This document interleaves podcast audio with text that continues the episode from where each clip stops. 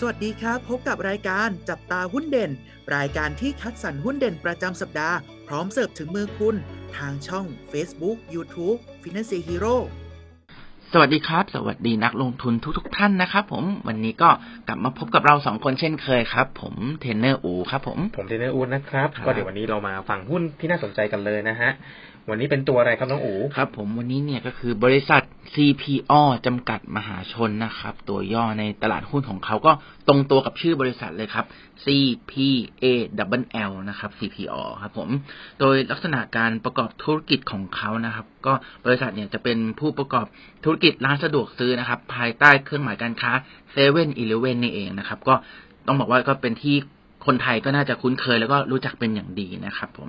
นอกจากนั้นนนอกจากนั้นเนี่ยเขาก็ยังมีธุรกิจค้าส่งอีกด้วยนะครับ ผมก็คือบริษัท CP Axtra จำกัดมหาชนนะครับ ที่จะจัดจำหน่ายสินค้าอุปโภคบริโภคต่างๆนะครับ ซึ่งต้องบอกว่า CPALL เนี่ยเป็นผู้ถือหุ้นใหญ่นะครับ อยู่จำนวน 34.91%นะครับ และนอกจากนั้นเนี่ยก็ยังมีการให้บริการอื่น ๆอีกนะครับ เช่น บริการจุดชำระเงินเคาน์เตอร์เซอร์วิสบริการรับส่งพัสดุนะครับ ชื่อว่า Speed D ครับผม แล้วก็บริการตู้จำหน่ายสินค้าอัตโนมัตินะครับ ซึ่งต้องบอกว่ามีมากกว่า 4,200 ตู้ทั่วประเทศไทยนะครับ โดยข้อมูล ณสิ้นปี 2565 นะครับ ร้านเซเว่นอีเลเว่นเนี่ยมีสาขารวมทั้งหมด 13,838 สาขา นะครับ ต้องบอกว่าอันนี้เนี่ยสาขานี้เนี่ยรวมทั้งที่อยู่ในปั๊มน้ำมัน แล้วก็นอกปั๊มน้ำมันด้วยนะครับผม แล้วก็ยังมีสาขาในต่างประเทศอีกด้วยนะครับ ที่ประเทศกัมพูชาครับผม ซึ่งมีสาขารวมทั้งหมด 42 สาขาครับผม แล้วก็ยังมีแผนที่จะเปิดสาขาเพิ่มเติมในอนาคตอีกด้วยนะครับโดยพูดถึงสัดส่วนรายได้ของเขาเนี่ย จะแบ่งออกเป็นสามส่วนครับ ก็คือจากร้านสะดวกซื้อเซเว่นอีเลเว่นนะครับ แล้วก็จากธุรกิจค้าปลีกสินค้าอุปโภคบริโภคนะครับ แล้วก็ธุรกิจอื่น ๆ ครับผม โดยรายได้หลักเนี่ยมาจากธุรกิจค้าปลีกนะครับ 52เปอร์เซ็นแล้วก็ธุรกิจร้านสะดวกซื้ออีกประมาณ 42เปอร์เซ็นครับพี่วุฒิ ครับสำหรับตัว CPO นะฮะหรือที่เราคุ้นชื่อกันดีนะครับ ตัว7 e เ e ่ e อนะครับ ก็เป็นร้านสะดวกซื้อที่อยู่ในใจของคนไทยมานานนะครับ ตัวนี้นักวิเคราะห์นะครับ ก็ให้คำแนะนำเชิงบวกนะครับ เนื่องมาจากตัว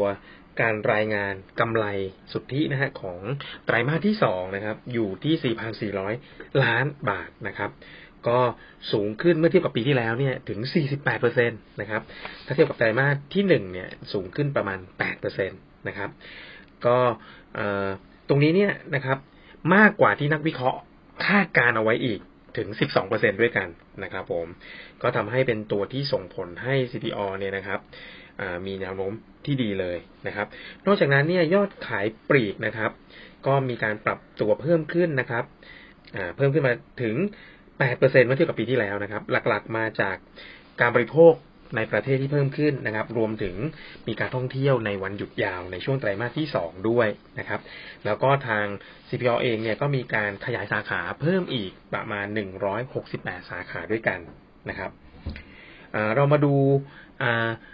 ประมาณการนะครับ รายได้ที่ทางนักวิเคราะห์คาดการณ์ว่า CPO จะทำได้ในปีนี้นะครับ อยู่ที่ประมาณ9แสน ล้านบาทนะครับ